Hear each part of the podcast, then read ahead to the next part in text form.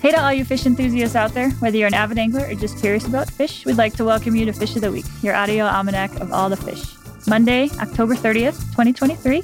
We're on a week by week tour of fish across the country with guests from all walks of life. I'm Katrina Liebich with the U.S. Fish and Wildlife Service in Alaska.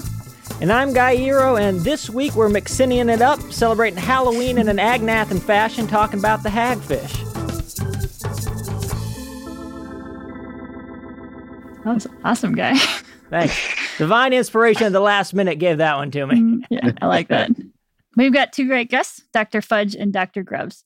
Dr. Fudge is from the Comparative Biomaterials Lab at Chapman University, and Dean Grubbs is with Florida State University's Coastal and Marine Laboratory. So, welcome to both of you, and we are super excited to chat with you.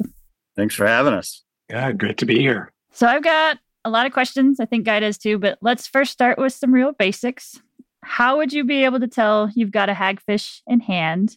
Where you'd be able to say, like, yes, I'm sure this is a hagfish, not a eel, not a lamprey. And what would it feel like to hold one? Well, the first thing everybody talks about is that they're incredibly slimy. In the uh, Gulf of Mexico, we actually know which genus we have even by just how sticky the slime oh. is on our hands when okay. we pick them up. We actually catch them in traps and we know we have hagfish before we ever see them because the trap will come up completely enclosed in a cocoon of slime.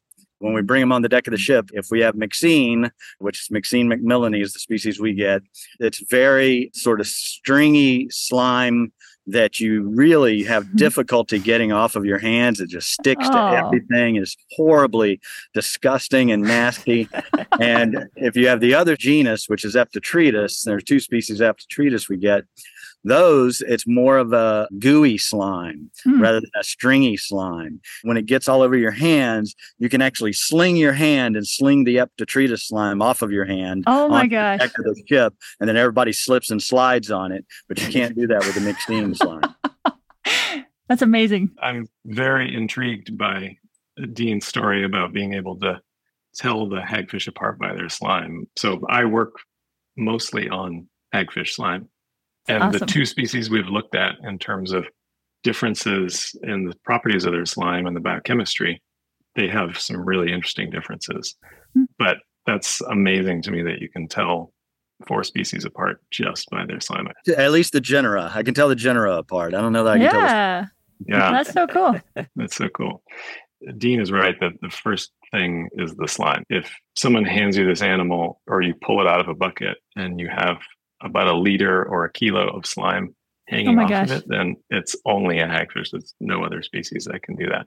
In terms of morphology, there's some very unique things about hagfish. They have no scales. They have slime glands down both sides of their body, which are quite obvious, and that's where the slime is oozing out of. They have a very prominent nostril, uh, one nostril on the front of their head. They have gill apertures, depending on the species and the genus down the side that can be a little bit like a lamprey, but in the genus Myxine, they only have one gill opening on either side, even though they okay. have multiple gills. Lots of differences between hagfish and other species, other groups. I've also got some crazy internal differences too. All vertebrates except for hagfish and lampreys have three semicircular canals in their inner ears. That's how we know what's up and down and balance and gravity and everything else. Hagfish only have one. They have one semicircular canal, and they don't even have a real cerebellum, which is the main part of the brain that we use for balance. Hmm. And so when you think about that and you look at them on film in the deep sea, they should be way more disoriented than they appear to be, really. Because, you know, there's video of them actually like chasing fishes down burrows. They're they're pretty adept, they're which amazing. is pretty Dang, amazing. Yeah. The thing that shocks me whenever I see hagfish emitting this slime is just the sheer volume. It's almost like there's more slime than there is hagfish. So how mm-hmm. do they do that? How is that possible? Yeah, there's definitely more slime than there is hagfish. So, you know, like a 150 gram hagfish can make about a liter or a kilo of slime in a fraction of a second. Wow. So, it, with high speed video, we know that it takes about 100 to 400 milliseconds for them to make about a liter of slime. Wow. The vast majority of it is water, is seawater. How do they do that? How do they organize a kilo of water in a fraction of a second. And that's something we're still working on. It's a pretty mysterious process. If you look at the composition of the slime after it's set up and you actually measure how much of the stuff that comes out of the hagfish is in the slime, it's vanishingly low concentration. Mm. There's these fibers, which Dean alluded to earlier. They're sort of like spider silk fibers. There's about 20 milligrams of fibers in a liter. So I don't know if you have a sense of what a milligram is, but like a 10 milligram pill that you might take is a tiny little pill. So two of those of fibers, and then there's mucus, which is about the same, about 20 milligrams dry weight. And together, that 40 milligrams of stuff organizes a liter of slime. That is insane. There's two components of the slime. There's the mucousy component, and we actually don't know what the molecules are that make up the mucus. That will mm-hmm. change in the next year or so because we're sequencing some transcriptomic data from slime glands very soon. But we've spent most of our time looking at the fibrous component of the slime. Those actually are related to keratin. This is a large family of proteins called intermediate filament proteins. And those are proteins that make up the fibrous component of hair, but mm. also skin. And they're also really abundant in pretty much every cell of your body. They give sort of mechanical integrity to many of your cells. And hagfishes have taken this cytoskeletal polymer and done an amazing thing with it. So these fibers are built within a single cell. So it's a hmm. really big cell. It's about 150 microns long, which is huge for a cell. And they build this structure called a skein, like a bundle of wool fibers. And these are the things that unravel in 100 milliseconds to 400 milliseconds. So they go from 150 microns long to their full unraveled length of 150 millimeters. Wow. So a thousandfold longer in a fraction of a second. That's one of the things that's been keeping us up at night. Does stretch out all the way or does it get tangled up a little bit? It doesn't get tangled. That's one of the amazing things. And it's one fiber. So ah. continuous, perfectly coiled. So then the other question that keeps me up is uh, how do they make it? How do you make 15 centimeter long fiber inside a microscopic cell that's perfect and mechanically amazing like a spider silk? That wow. we do not understand. That's going to keep me up. We'll have to check in with y'all next year. I'm assuming they emit the slime to protect themselves? Yeah, so there's you know a lot of hypotheses that have been thrown out, but the strongest one is that it's a, a defensive mechanism. So if you grab a hagfish, it will slime. If a fish bites a hagfish, it will slime. There's some amazing videos out there that have been published by a group in New Zealand of I think it's nine different species of hagfish coming in through a baited camera. And you know they get drawn in by the bait but then they see the hagfish or sense the hagfish, they bite the hagfish, they get a mouthful and, and gill full of slime and swim away horrified, and the hagfish is not even harmed.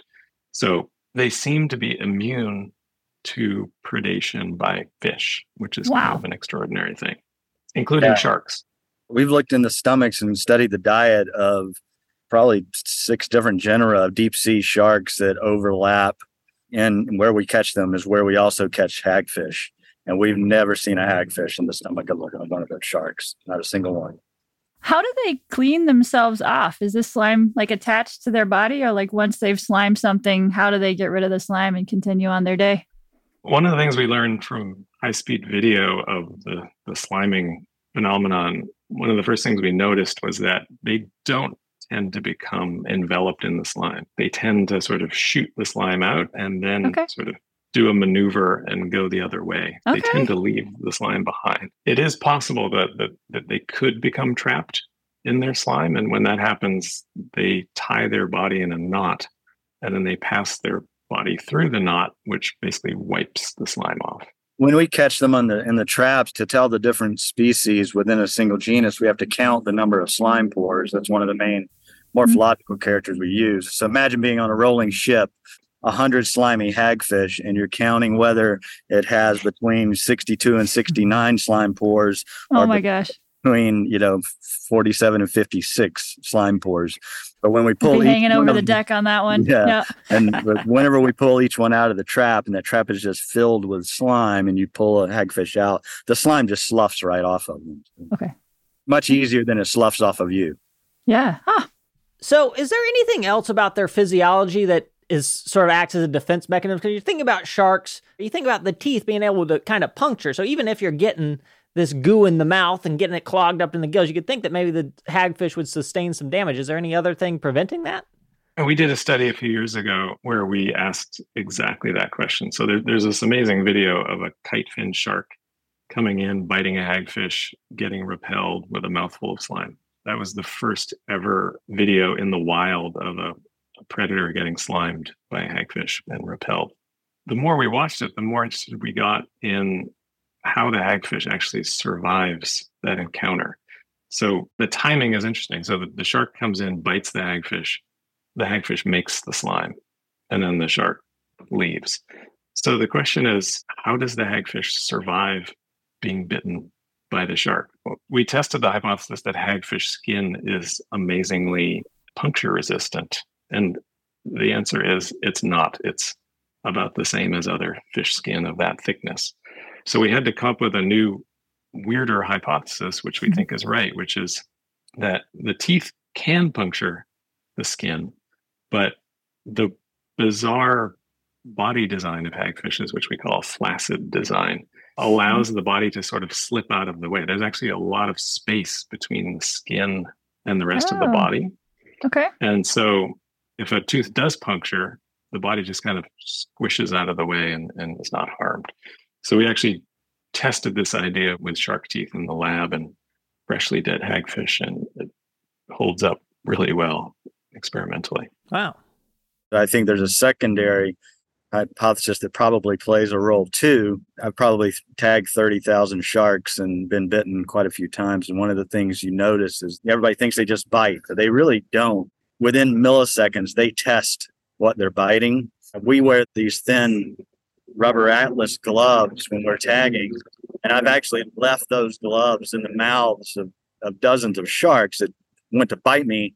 And when they make contact with something, they slow down just enough to process instantly what that is they're biting and see whether they want to come all the way through with that bite because they don't want to bite something that might harm them. They end up biting the glove, but they don't get us because I'm able to get my hand out of the shark's mouth in time and just leave the glove in the in the shark's mouth. And I, it seems like a similar thing is probably happening with those hagfish. Combination of the morphology and invasiveness and uh, texture of the hagfish that Doug described, combined with the shark's actual predatory motion biomechanic.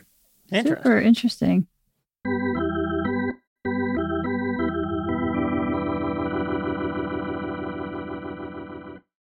So, where are hagfish found across the globe? How many species, kind of where are they found on the map, and what kind of habitat are they using? There's probably close to 80 species globally, about 77 species described, something like that. In our part of the world, in the, in the Gulf of Mexico, there are three described species there. One species of Myxine, the genus that most people are familiar with, because Myxine glutinosus is the one that most people have dissected in some class or something. Mm-hmm. And so we have Myxine macmillani. It's our deepest species. They're cold water animals. For the Gulf of Mexico, they're going to be relatively deep. Myxine macmillani is our deepest one. We usually see it at about 900 to 1200 meters deep, something like Okay. that. Occasionally a little bit shallower, maybe 800 meters deep. And then we have two species of Eptatretus, Eptatretus springeri and Eptatretus minor. The shallowest, that one's usually 400 to 600 meters. And then Eptatretus springeri is kind of in the middle. And so they're living at temperatures that are essentially below about seven degrees Celsius. There's probably almost certainly a fourth undescribed species in the Gulf of Mexico, and I suspect there are others around the world, as is common with most deep sea taxa. We caught one that when we were doing some genetics work on hagfish in the Gulf of Mexico, one that was an outlier that didn't hmm. fit anything, and then we had I- ID'd it as Eptatretus springeri, but then went back to look at the photos. It was clearly an outlier in size also. It was 89 centimeters long, like three feet long, which is huge for a hagfish. We had never had one within 20 centimeters of that one. So we, Oh wow. Okay. we should have recognized it on the ship that it was something weird. We didn't. We collected a tissue sample from it and we have photos of it, but we've never caught another one. So, Like a mystery. That's cool. so there's another one out there. Okay. Okay. Doug, how about you? What about in your neck of the woods? Yeah, so in- in California, there's the Pacific hagfish, which is um, from the genus Eptatretus. So that's Eptatretus stoutii. And that occurs from about 100 meters down to, I would say, 600 meters. And then it gives way to another Eptatretus species, Eptatretus deani, which occurs from 600 meters down really deep. Actually, the deepest hagfish ever caught was an Eptatretus deani at 2,700 meters. Wow. So they're kind of segregating themselves a little bit, it sounds like. Yeah, and they are each other's closest living relatives as well, as far as we know. So it kind of makes sense that one of them evolved into the other. Yeah. Just generally speaking, we don't usually get them shallower than 100 unless it's really cold water. And again, down to about 3,000 meters. We, we've never caught hagfish below 3,000 meters. I will uh, just say a couple words about some biodiversity work that we've been doing in the Galapagos that's fairly new. So we went there to collect the four species that were described there um, because we were interested in, in studying the slime and, and coming at it from a comparative approach. And we ended up catching six species, and only two of them were the described ones. So four of them Oh, were wow. new species. That's cool. So now there's eight described species in the Galapagos, which is a pretty small place. We just went back there this summer. We think we got one more one more new species, so it m- may be up to nine, Okay. and that brings the total worldwide up to ninety species now. wow. Yeah. 90 and counting. When I was in ichthyology, I was introduced to the debate about the cyclostome hypothesis versus the vertebrate hypothesis. And I was wondering if you guys could shine any light on that. And then also just tell us why is this group of fishes of such interest to evolutionary biologists? So I think it's well established now that they're vertebrates. Doug. Yeah, so the cyclostome hypothesis basically says that hagfishes and lampreys form a monophyletic group, which makes sense. They're both agnathans or jawless fishes. And then the competing hypothesis was that actually lampreys are more closely related to the other vertebrates and the jawed vertebrates. And it seems like we've gone back and forth over the last few decades on which hypothesis seems to be favored. But right now, especially from molecular work and some new fossil work, it seems like the cyclostome hypothesis is, is going to win out. And what that means is that hagfishes and lampreys do share a common agnathan ancestor. I'll just say one thing about hagfish fossils, which is that there are very few. So because they don't have bones, they don't fossilize well. So there's two fossils that are, have Wow. been described in the literature. And how similar are those to what we see today? One of them is 330-ish million years old, and that one doesn't old. have slime glands. Way older than the dinosaurs. They were what, 65? The big ones people Yeah. are familiar with? Yeah. Okay. And then the other one is a lot younger, more recent, is I think 130 million years old, and that one does have slime glands. Okay. Not to frame everything in terms of slime, but Okay. That's what we're here for, the slime.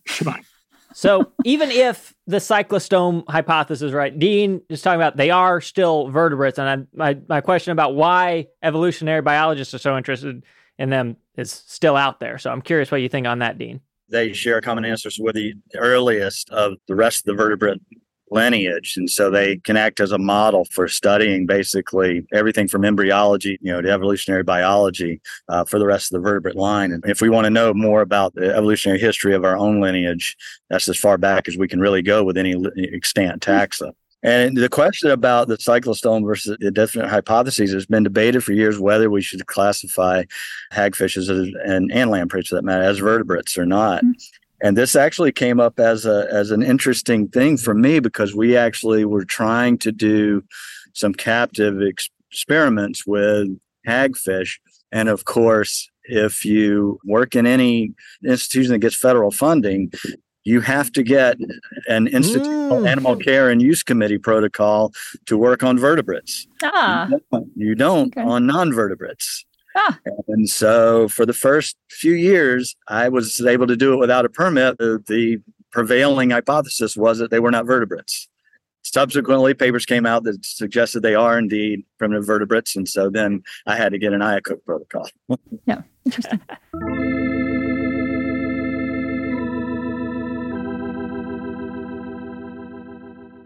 I've seen some really cool videos in the past of these fish feeding on like a whale fall. Can you or one of you describe kind of their eating habits and maybe that one in particular? Their jawless morphology is really interesting because you know they don't have jaws obviously, but instead they have these serial teeth that are on whorls and they're hmm. suspended by ligaments, and so they sort of feed like a conveyor by moving that apparatus. They do that to rasp out chunks out of a whale fall or anything else for that matter.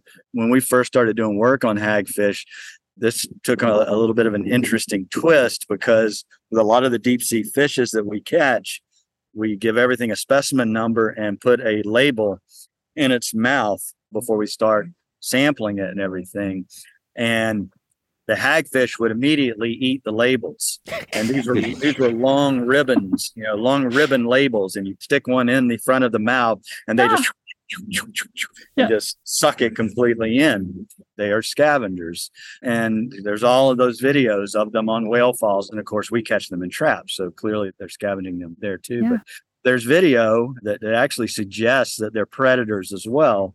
And they show them actually going down into small fish burrows, wormfish mm. burrows, things like that. Terrifying.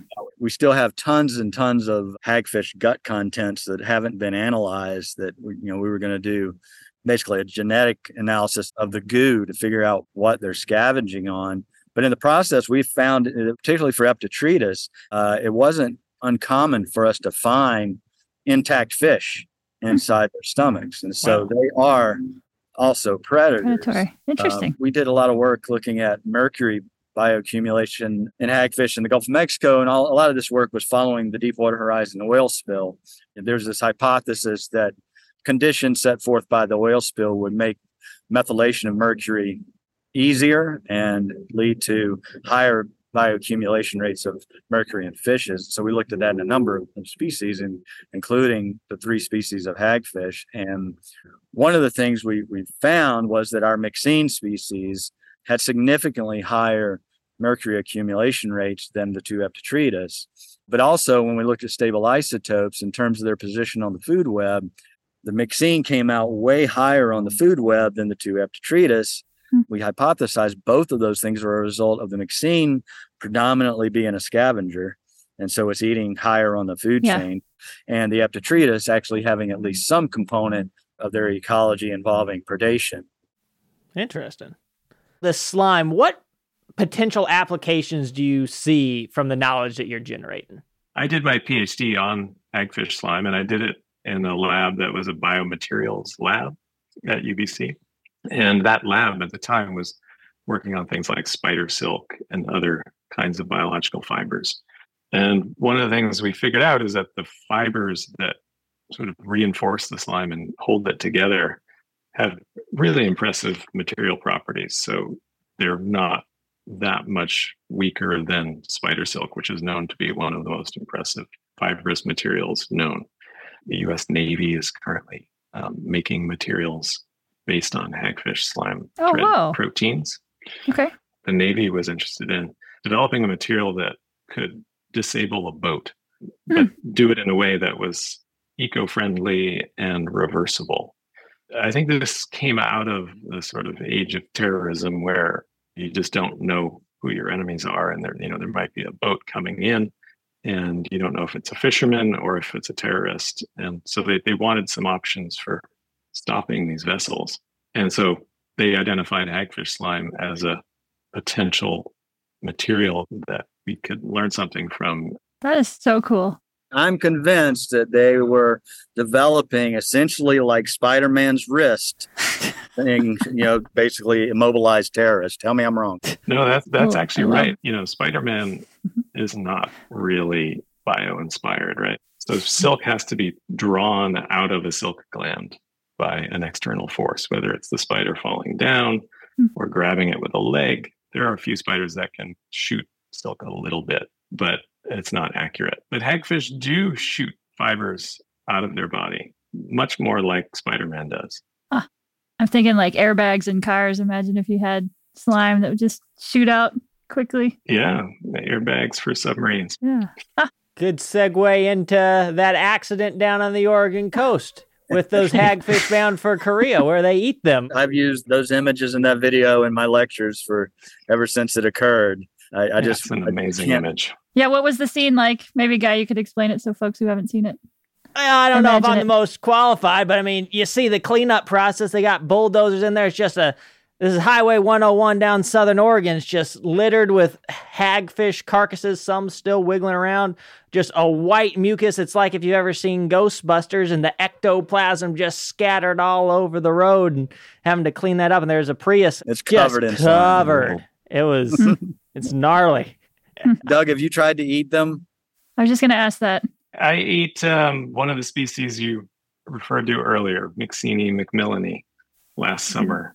I thought it tasted pretty good. I'm a big believer that, you know, unless it's an endangered species, you should eat your subject animal at least once. And so for the graduation party of my student that was working on hagfish in the Gulf of Mexico, I smoked some of both both genera at my house.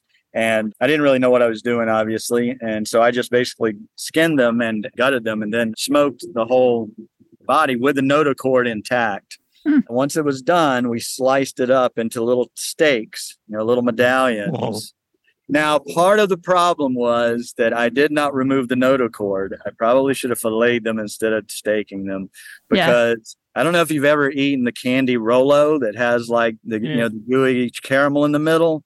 Well, when Mhm. you bit into the hagfish, this warm notochordal fluid just squeezed out of the steak into your mouth.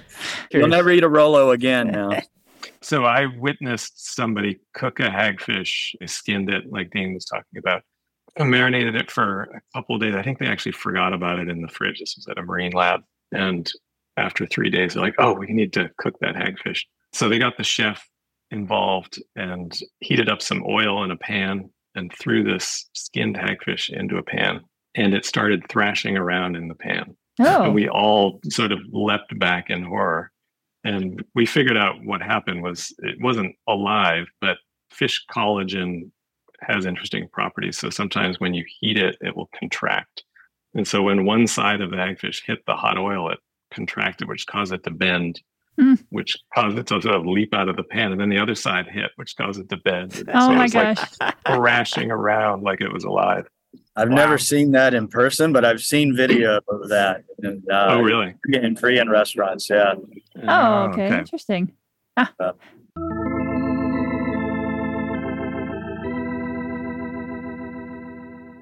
I'm curious how both of you got interested in hagfish. Like, what was your moment where you first connected with this fish and were like, I'm going to study this fish for a long time? I've always been interested in the deep sea and anything unusual that's uh, relatively poorly studied. And, you know, the reproductive biology of hagfish is still an, an open book. We still don't really know how fertilization takes place. Doug mentioned Eptatretus deani, and that's named after Bashford Dean. And Bashford Dean published this huge volume on the biology of hagfish in 1895. Oh, wow. And a lot of what Bashford Dean published in 1895 is still state of our knowledge Wow. to, to the biology and life history of hagfish. Actually, the Royal Society of Denmark, they actually had a monetary award put forward to anybody who could provide evidence of the way the hagfish reproduce. That award was never claimed. So that's kind of what got me interested in hagfish as part of our deep sea research.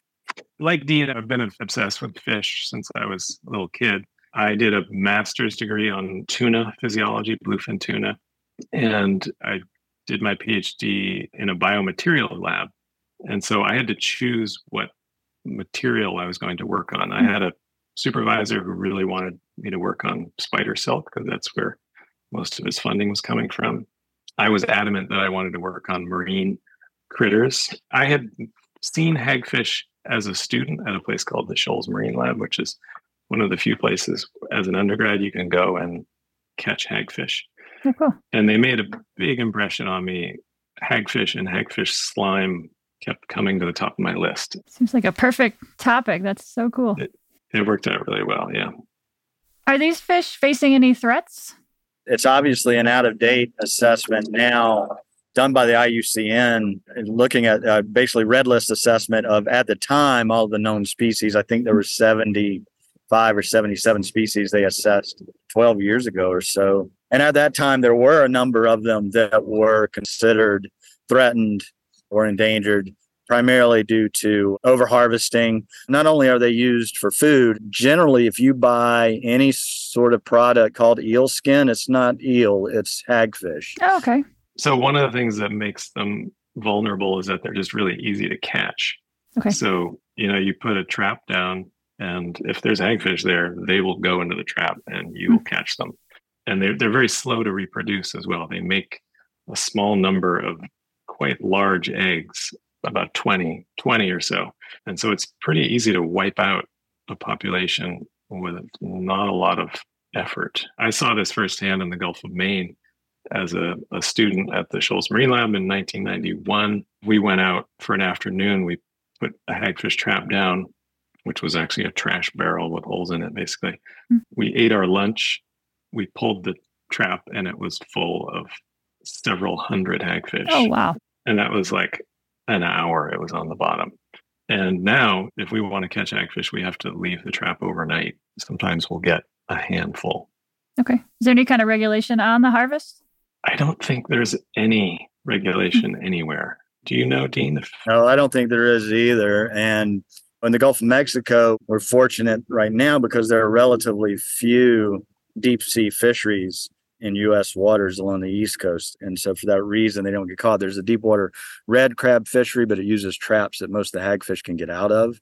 And but in those same areas, we use very simple mesh traps that were meant for crawfish that you set in a freshwater stream for crawfish.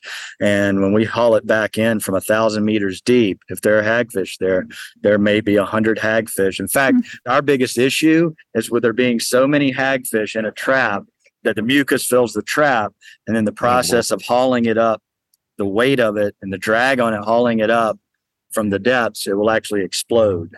Oh my gosh! Wow. What are maybe the top three reasons people should care about hagfish? I'll throw one out. You know, they're scavengers. They're keeping things tidy on the bottom of the ocean. Many of these species are really good at burrowing mm-hmm. and spend most of their time in the sediment. And if their populations are big, you can imagine they could have a, a big effect on things like sediment turnover and that hmm. sort of thing. I think they're playing important roles in, in most benthic ecosystems. Preserving biodiversity is incredibly important, right? Hagfish represent a relatively small group from this really ancient lineage. If we were to lose hagfish, that's a, a huge arm of the evolutionary tree of chordates that we would lose. So we should all be excited about hagfish and want to see them thrive. I am excited about them. They're just cool. Their whole slime thing They're is super amazing. Cool. They're super, super cool.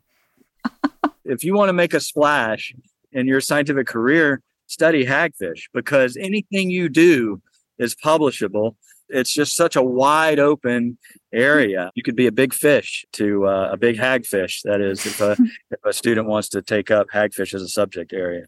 And I was so fortunate for events to lead me to hagfish for my PhD because it really was this area that there was a little bit known, and that was enough to get me started. Lots of work to be done.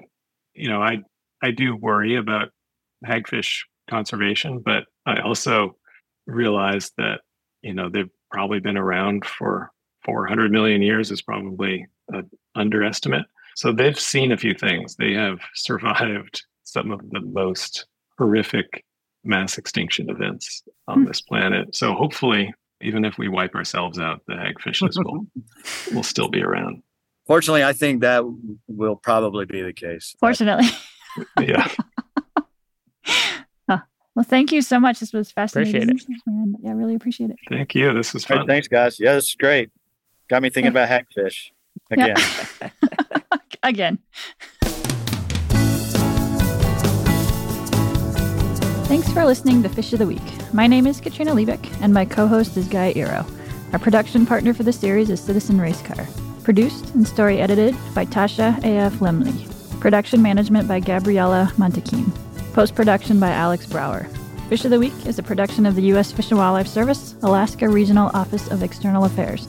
We honor, thank, and celebrate the whole community, individual tribes, states, our sister agencies, fish enthusiasts, scientists, and others who have elevated our understanding and love as people and professionals of all the fish.